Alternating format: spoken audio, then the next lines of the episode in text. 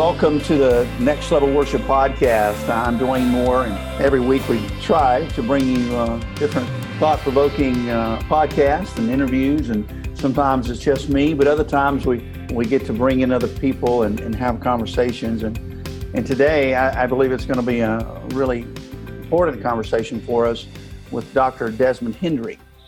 Desmond, as I call him, I think I think a lot of people just call you Dez. I've noticed that. Dez is good, man. Dez, Des works too. But uh, Desmond and I, we've known each other a long time, Desmond. Um, and uh, and so I, I, was thinking back on that. Um, my goodness, it, it, could have been 15 to 20 years ago. I, I, don't know how long it's been now, but but I, it, it, could have been 20 years. ago.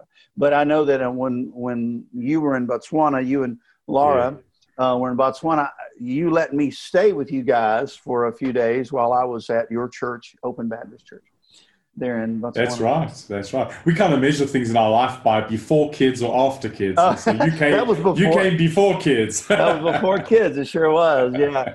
Well, uh, but but we've been able to, you know, stay connected over the years somewhat, and and you moved to uh, South Africa uh, and, and so just mm. want to take a few minutes and let you tell us a little bit about you and your history. And, and we've got some folks that want to know more about who you are. And then, and then and just for those listening, one of the things I, I ask, the reason, one of the reasons that I want to ask Desmond to uh, have a conversation with us is Desmond is uh, part now of the Luis Palau organization um, and, and has a, a broad scope of, of, of what is happening in the church in, in several countries and different parts of the world. And so I thought it might be a really good conversation to hear from you, Desmond, on your, your perspective on, on, on, how we can reach this, this modern uh, secular society that we're in. I mean, it, it's, it's, it's a challenge yeah, for all yeah. of us. And, you know, so, so I think a conversation about that, uh, we are worship leaders, a lot of us that are listening, uh, but as worship leaders, we can't just stand up on a platform and sing and think our job is done. We have to find ways to reach out into the community and out into our world. And so that's what I thought we could talk about some today. Uh, Thank so, you. Well, welcome, my friend. Well, talk to us and tell us about Desmond. Yeah, th- thanks, Dwayne. It's so great to be able to be with you today on this podcast and to your listeners. Hey, greetings from South Africa, from the city of Johannesburg. Yeah. Um, I actually gave my life to the Lord in the city. I was a, a young kid, about seven years of age, standing on the sidewalk, uh, waiting for mother uh, in the in the shop, and a, a big, bright, colorful, colorful bus came by, and the, the bus driver stopped and said, "Hey, young man, don't you want to go to church?" And I've never been to church before. Um, really? So I, I kind of said, "Well." Yeah, let's let's do that. Let's go to church and ask my mom, hey mom, can I go to church? And she said yes. And, and that's how I came to church uh, through the bus ministry of oh, the Florida awesome. Baptist Church. Isn't that cool? That and uh, cool. Uh, I gave my life to the Lord as, at a young age uh, at that ministry. And, uh, and then from then on, uh, you kind of drifted a bit in my high school years. And in 1998, I remember clearly the Lord calling me back to Himself. And I, I went forward and gave my life to the Lord, was baptized in 1998. And uh, from that very young age, the Lord gave me a scripture, Romans 15 and verse 20, where Paul says, It has always been my ambition to preach the gospel where Christ was not known, so that I won't be building on anyone else's foundation. And that really has been the foundation of my life and my ministry from that point on. And so it's a, it's a great joy for me to be able to serve the Lord uh, in the way that I do. And I, I work for the Palau Association, as you mentioned, uh, and I'm the director of the global network of evangelists, uh, which uh, ha- has been known as Next Generation Alliance for the last two decades. And we're transitioning that ministry into more of a, a global feel while still being uh, very centered in, in, in North America in, in many ways. Uh, so uh, it's a really exciting days for me. I've, I've served as a local church pastor uh, and actually went to Open Baptist in Botswana initially as their pastor of worship. Uh, and yeah. so that, that's pretty cool, worship and youth. And yeah, so it was such youth, a joy, yeah. joy to be able to connect with you and work with you in that beautiful uh, context. And so, uh, yeah, right now we get to serve evangelists, uh, and uh, what we find is many pastors are also very gifted in evangelism. uh, and, and, not just mission and evangelism pastors, even senior pastors. Mm. And so it's just a joy for me to be able to connect with uh, those who feel gifted in evangelism and, and kind of increase the temperature of evangelism right around the world. Yeah, and I'd like to hear a little bit more about um, uh, about. I realize you're still transitioning the the, the title of yeah. this, or the name of it, but uh, what the vision of that is, and is a local church worker leader. Is there any way that we can find out about that, get involved with that? I mean, what's the perspective down to the to uh, the guys in the trenches in the churches? You know. Yeah, absolutely. So uh, at the Palau Association, I mean, our, our, highest calling is to proclaim the gospel. And uh, Luis Palau has faithfully proclaimed the gospel uh, for close on six decades. Uh, he's, he's an incredible man who God has used to reach, uh, I think his preaching has kind of reached more than a billion people uh, around the world, which I think is phenomenal. That's so unique. and incredible, humble man uh, who served the Lord in this way. And, and his son, Andrew, now is the primary evangelist at the, the Palau Association, and he continues that. But uh, we've worked at proclaiming the gospel around the world, uh, uniting the church. And that's a, a, big part of what we do because you can't have moments of gospel proclamation uh, if you don't bring the church together. And so we work really hard at uniting the church in, in different cities, particularly that we're having a festival in bring city leaders together, uh, local leaders, uh, civic leaders, community leaders, uh, so that we can really have a, a, deep impact within that particular city that we're working in. Uh, and, uh, and so we proclaim the gospel, we unite the church, uh, and we, we aim at impacting cities worldwide. And so the Palau Association is located in all places in Portland, Oregon. so Portland is, is known to be radical, progressive, liberal writers. It's a crazy, crazy city. They have, uh, for instance, the world's largest, if not only, naked bike ride each year. Can you imagine I did not that? know that. No, I didn't know that. fun, fun facts about Portland, right? Uh, okay. In fact, uh, even their water is not chlorinated.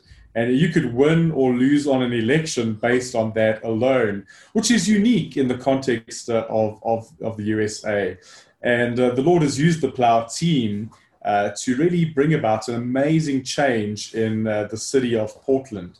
Uh, probably about 10 years ago now, they had a festival in Portland and they started to ask the question, you know, how, how are we as churches uh, really impacting the city in a meaningful way? And so they came together, a number of different pastors, and uh, they said, well, you know, let, let's go and visit the, uh, the mayor's office and let's see what uh, the mayor would want from us in terms of churches in the community. And uh, the mayor was very, obviously, very skeptical. Uh, he was a very openly gay mayor at that time uh, and very skeptical about what are these churches going to do.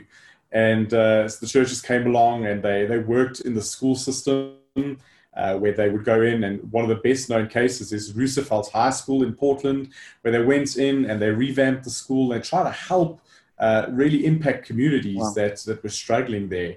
Uh, more than that, even the foster care system uh, has been impacted by the church. In, in fact, now, uh, years later, uh, you actually have to go through a church based portal. if you're going to have any foster, if you're going to foster a child in Portland, Really? Uh, from, from now on out. So it's been an amazing impact yeah. that the local church has had. Yeah, that is and huge. So, Especially in that area, I would think that's huge. Yeah, absolutely. And so, I mean, this is far from the Bible Belt in the south. It uh, is. Close to where you are there, I think, uh, Dwayne. Yeah. But we've had meaningful impact in the city, and, and we've seen churches gather together on a regular basis. And, uh, and so it's, it's, a joy to be able to be a part of an association that, that has got this credibility and uh, that is seeing real fruit uh, in ministry. Yeah, I remember the uh, Portland Festival uh, from. I mean, I don't know how many years they did that, but I remember it. Yeah. I, feel like from 15 years ago. I mean, I don't know, just right. watching watching videos of what they were doing there, and, and thousands, thousands of people coming to those. Um, one of the things that that I remember stood out to me when we were we were actually trained when I was with Scott Dawson Association. I traveled with Scott and was on his team for several years, and and and as you know, uh, Desmond, yeah. we were invited to be one of the charter members of uh, the Next Generation Alliance uh, 20 years wow. ago when we were young. Okay, and um, we were actually part of that next generation. And uh, and and and the Luis Palau, the Palau organization helped us so right. much back then, and and I and I we Scott and I were just so grateful for what you guys did for us even back then.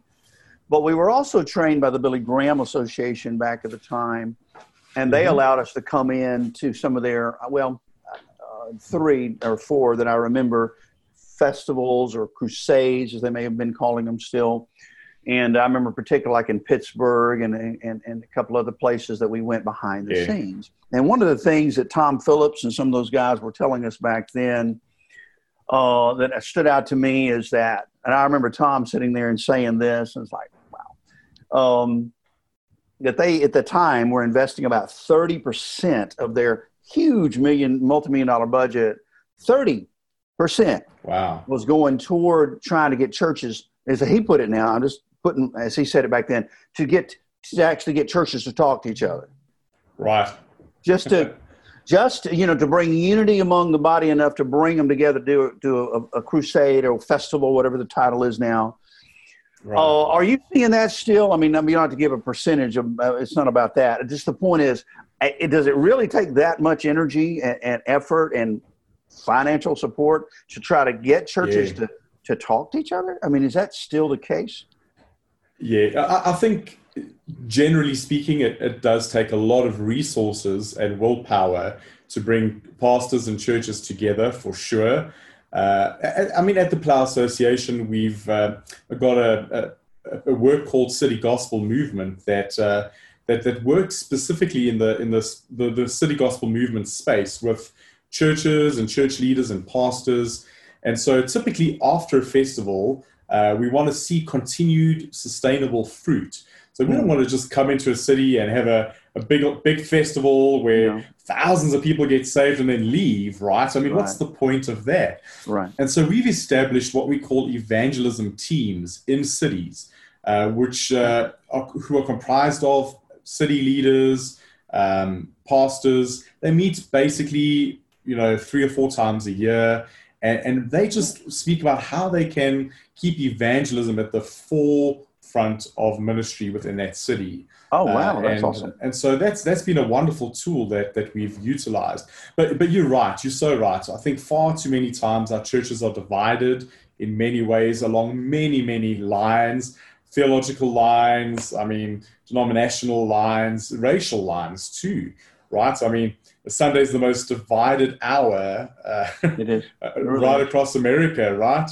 Uh, and so we have to Definitely. work against that. And so uniting the church is such a, a pivotal part of, of what we're called to do.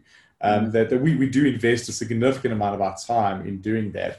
In fact, probably 18 months before an actual festival happens with any given city, we work at uniting the church, bringing the church together, because you cannot see revival, you can't see what, you know, what God could do in the life of the city without churches coming together and being united in any real way. And that's and so what that's very important. That's what they taught us at, at this Graham Association. It's what the Palau organization also yeah.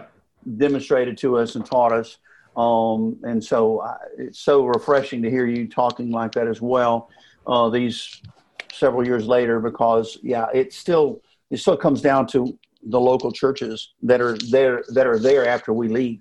You know, this right. is their Jerusalem, and and and we come in. I say we being uh, an evangelist or, or, a representative that just walk comes in in our ministry. excuse me, at Next Level Worship, um, we come in uh, to an area, whether it be in the United States, uh, like just here in next month in August, we'll be in Wyoming and also in New Mexico, and yeah, uh, yeah. you know coming in to to do ministry for a week or whatever, and we're, then we're going to leave. I mean, we're going to go back to Alabama or wherever, or South Carolina, wherever we are, you know. Yeah, yeah. Uh, but they are going to remain. And, and so uh, our situation, for example, in New Mexico, uh, is that we had planned uh, as of, I mean, a, a, year ago, the, the, we've been planning this for a, a, while now to do back there in Bible clubs and communities. Uh, they, they wanted us to do a tent revival. I, I hadn't done one of those in years, but that's what they requested. Wow. This, this, resort town, beautiful ski resort town of New Mexico, where no one ever comes to help them. I'm just quoting the hmm. local pastors. So we said, okay, let's go do that. And we planned it. Well, now with COVID 19 and all the things going on, the mayor, who is a Christian, she's a wonderful yeah. lady, I've been told, supportive of what we're doing. But she said, you know, with everything going on, she hadn't said no, but she's not encouraging it anymore. Okay, so now we could do one or two things. We could just go, well, we're going to go anyway. We're going to do yeah. it. Or we could go, why don't we go be sensitive to that, to the local leadership who has to live there after we're gone, right. the local pastors, and, and with the idea of coming in later. And so, because I'll say this, Desmond, we've seen this happen. We've, we've followed the evangelists that did that we followed people that just came in and kind of bulled their way through and said, "We don't care, we're going to do it anyway." And what it did, on long run, it, it closed doors for us. You know exactly. that that that uh, mayor you mentioned that was so reluctant. Well, the way you guys approached it with such grace, and and, uh, and you you did it in a way that that honored his, you know, not not the person, but his his position. Clearly, yeah. you did something that got them to begin to trust you. That is huge and it opens doors for yes. you much much longer than just for the moment. Absolutely. And i think one of the reasons why we're seeing uh, globally that evangelism and evangelists generally have a bad rep is exactly because of that mentality. Like get out my way. I'm coming. I'm going to solve all your problems. We're going to bring revival with us. And that optimism is wonderful. Evangelists are incredibly optimistic passionate people driven people very often uh, but we also encourage our evangelists very often, well, all the time, really, that you have to work with a local church. You've got to be rooted in the local church. And so, if you're a pastor listening to this podcast, be sure to include uh, evangelists that are among you in, in your prayer meetings, in your accountability structure. Uh, it's very important that they remain accountable to their local church, I believe. And Luis Palau, who served as an international evangelist for, for most of his life, has been an elder at Cedar Mill Bible Church in Beaverton, Oregon. Uh, and he served there faithfully for decades and decades while serving a much broader role right across the world in evangelism. And so there is definitely a case that we have to see both local church and evangelists and evangelistic associations working together so that the kingdom of God would uh, see a greater impact in our cities and in our communities. We can't do it without working together for sure. Well, I appreciate you. Um, you know, I love this conversation. I think it's a conversation that needs to be had. I was, uh, and the book hasn't actually come out yet, but Dr. Al Mohler's uh, new book, The Gathering Storm, um, is coming out next week, and I'm excited about that. And, and but I was listening to uh, he sent out a a promo yeah. part. I mean, he didn't do it, but his publisher, I'm sure, sent out a, a, a promotional email yeah, and yeah, I was yeah. listening to that of his of his audio recording of it. So I want to I want to read a, a, quote from that, uh, which I think is really really a powerful quote that I I, I just thought well, this might be good to bring up. Uh, the storm that is now gathering strength is what he calls hmm. moral liberalism. It's it's it's something that's advanced, if that's the word, or maybe going backwards beyond classical liberalism. He said that's phasing out. He said this is moral liberalism, which cannot be explained without the de Christianization of society. Mm. Moral mm. liberalism has become the dominant um, moral commitment of the most influential sectors of a modern society. He gives examples of, of um, uh, the tech the, the tech world, especially out in California, yeah. places like that, and others in, in political realms. And he was talking about America primarily, but I think this applies in other parts of the world. Um, do Christians, now here's this question Do Christians believe enough biblical truth to withstand the moral liberalism of the age? Cultural forms of Christianity have been largely de Christianized. Um, nominal Christianity is fast disappearing and are we ready to be enemies of the regime? Wow. Sure. Hmm. So That's are we ready? You know, wow. yeah.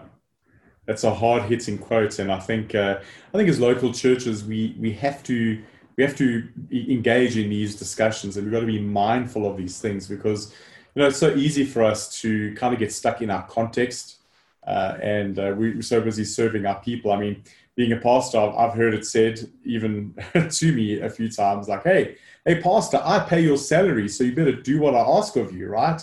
and and there's this pressure that builds up as as those who serve in ministry. And i think now more than ever during this covid-19 time uh, pastors are feeling this tremendous pressure.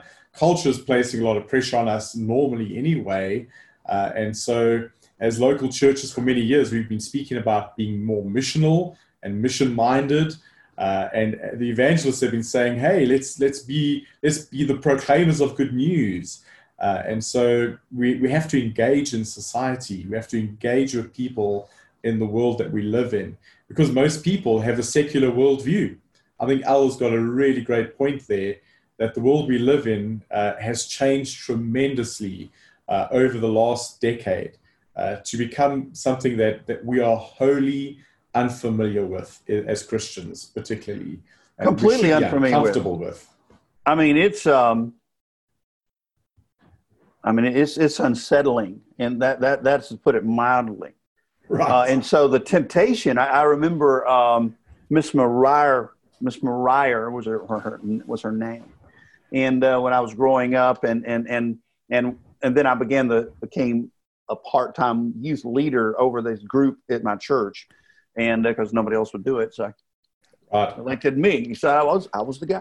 So I remember we went over to Miss Mariah's to help her, you know, clean up her house. She's an elderly lady. Right. And just clean up around her house and do some work for her. Miss Mariah never got out. So I remember sitting on the front porch with her talking to her while we were there and, and I said, yeah. Can I ask you a question? Why is it that you never come out of your house? And she said, she said, uh, years ago I saw the world getting really bad she said, and I just mm. decided I would draw in. She said, I didn't want to, I didn't want to be infected by the world. And I thought, I'm not, I'm not, I'm not really sure that that's what we're supposed to do. I didn't want to say that to this elderly lady sitting on her front porch, but later I had a conversation with our, our students. And I said, guys, I, I, I love Miss Mariah and I'm glad we got to help her a bit. That's yeah. that's that's not the answer, you know. When it says in the world, but uh, not of the world, and she quoted that. It's like, yeah, I think you're misquoting that because that's not the idea, right? I mean, we, right. as much as I want to run away from this, I don't think we have that option. Right. Yeah. I mean, Paul frames our, our life very clearly that we are citizens not of earth, but of the kingdom of heaven, right? And so we're exiles here. This is not our home. And we need to be mindful of the fact that we're, we're at war uh, the, the, the, life that we live as exiles is, is lived in war.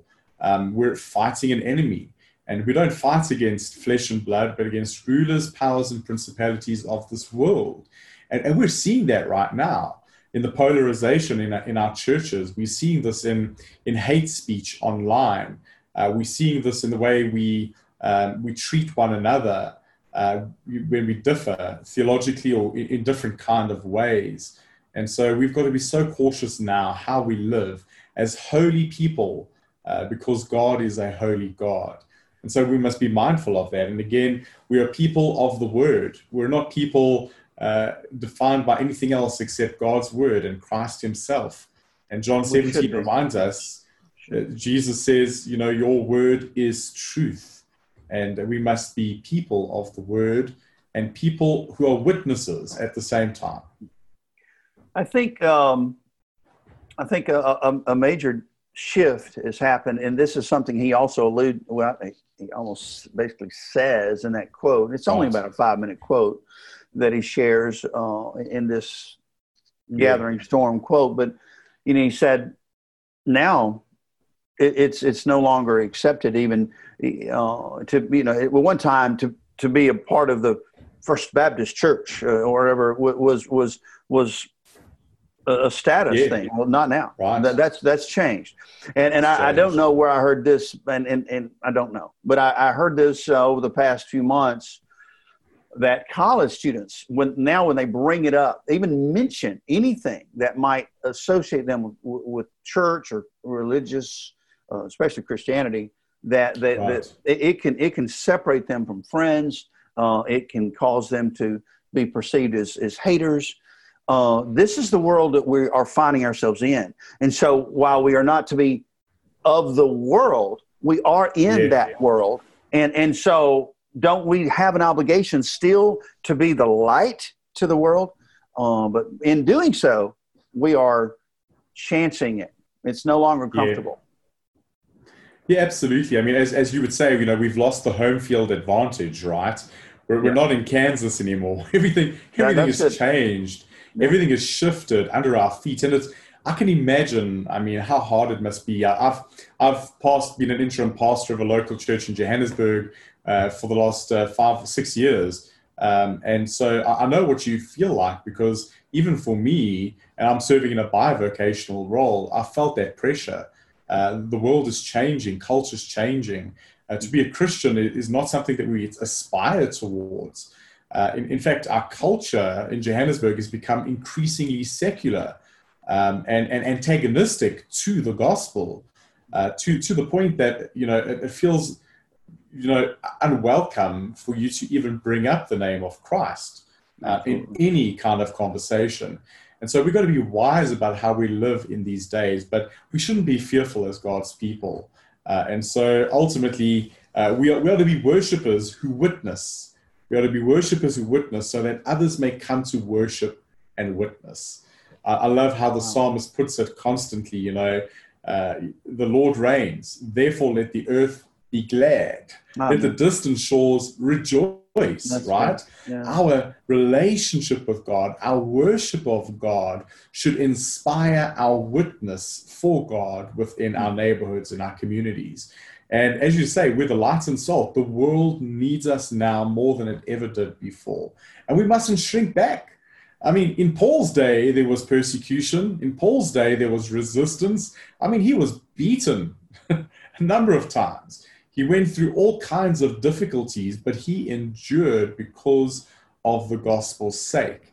And so I think uh, you know we've we've come from a place, I guess, where Christianity and culture has been so closely interwoven that it becomes very problematic for people to see a difference.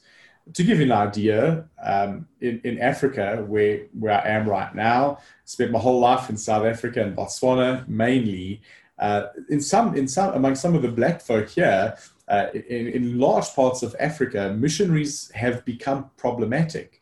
And so we would refer to the great missionary era in missiology, where we speak about how many, many people came to know the Lord and Africa became a Christian continent and no longer the dark continent. Well, that may be true in many ways, uh, but it was very, very hard for local indigenous people in Africa to separate Christianity from colonialism. Desmond Tutu, who's a, an Anglican archbishop, he was uh, one of the, the sort of outspoken heroes uh, of apartheid in South Africa, who spoke out against the injustice of our system. And he put it this way, maybe just to frame it. He said, uh, when missionaries came to Africa, uh, they had the Bible and we had the land. They said to us, let's pray, close your eyes. When he said, when we opened our eyes, we had the Bible and they had the land. And so when you when you come to Africa and you try and witness for Jesus, wow, there is that element that you got to work against. You know, Christianity is not a white man's religion.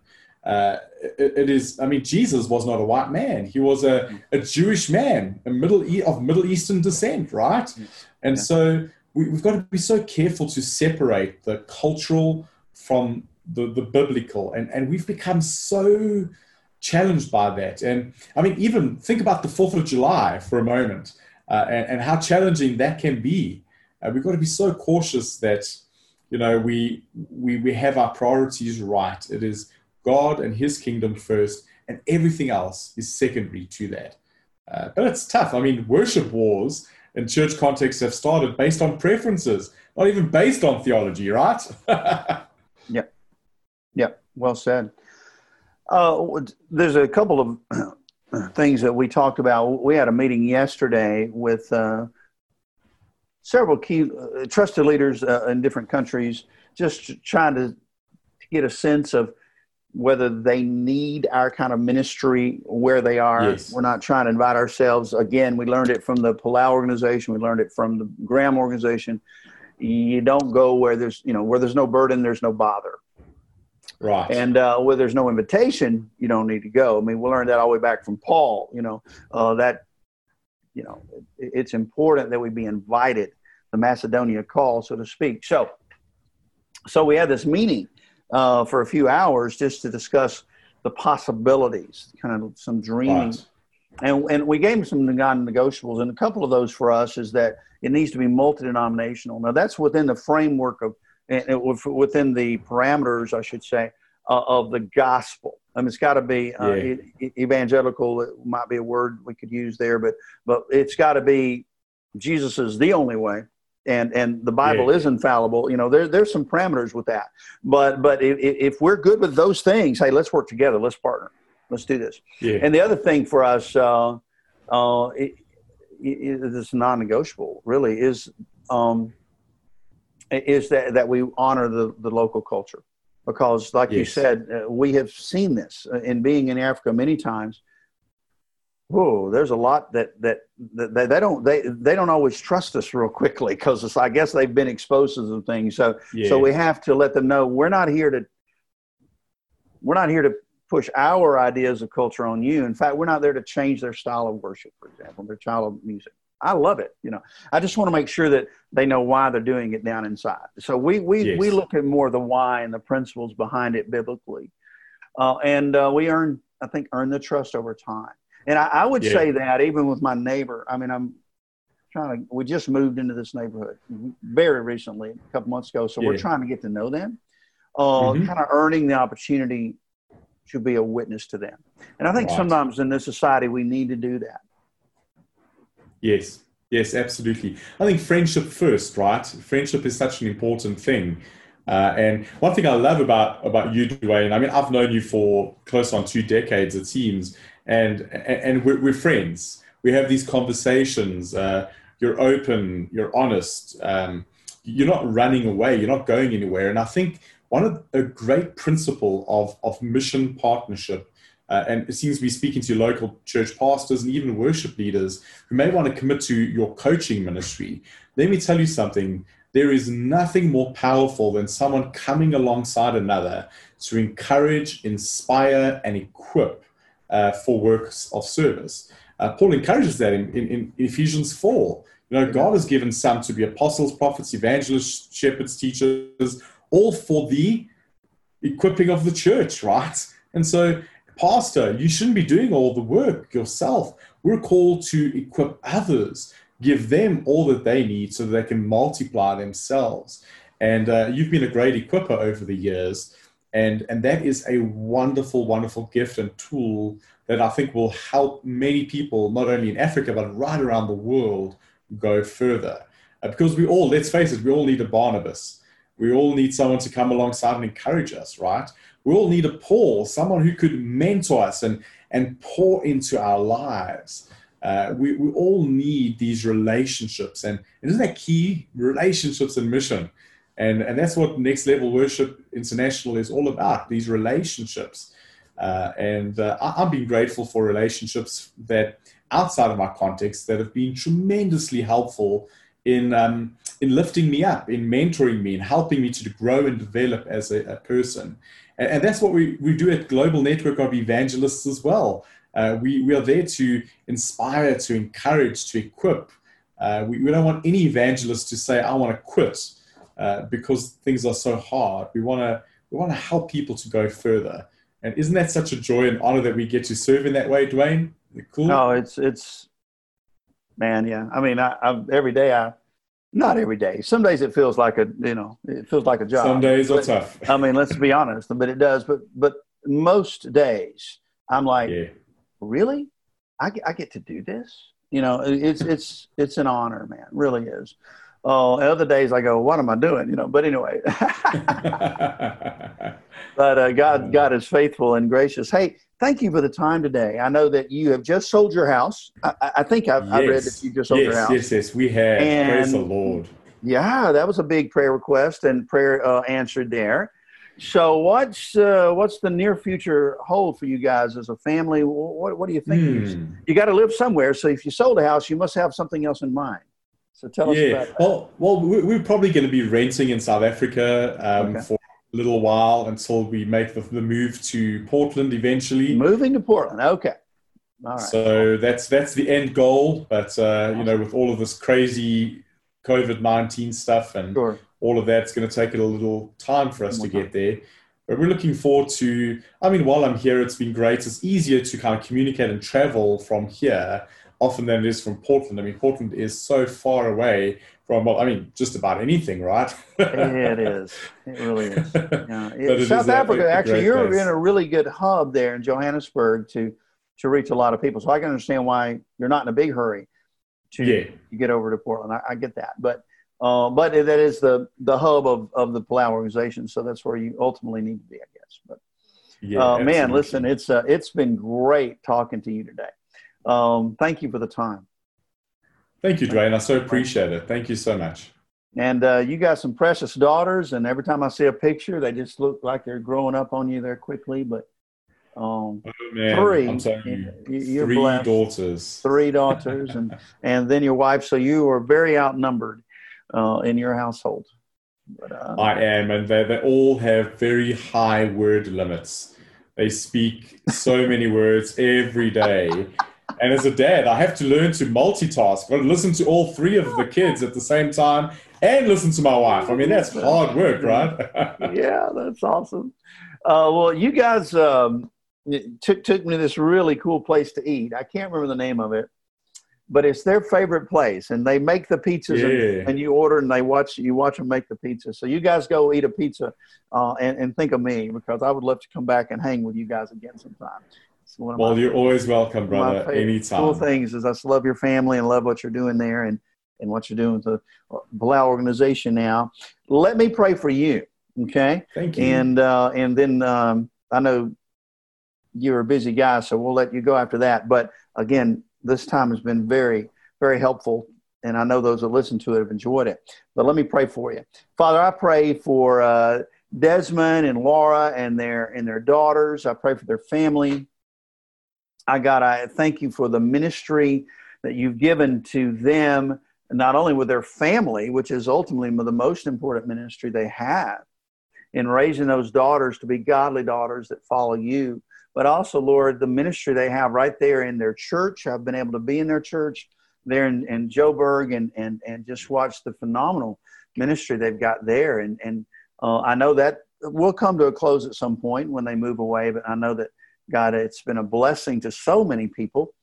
And I, I, I got to be a part of their ministry even back uh, nearly two decades decades ago at Open Baptist in Botswana uh, in and to see the way you've used them over the years. It's awesome.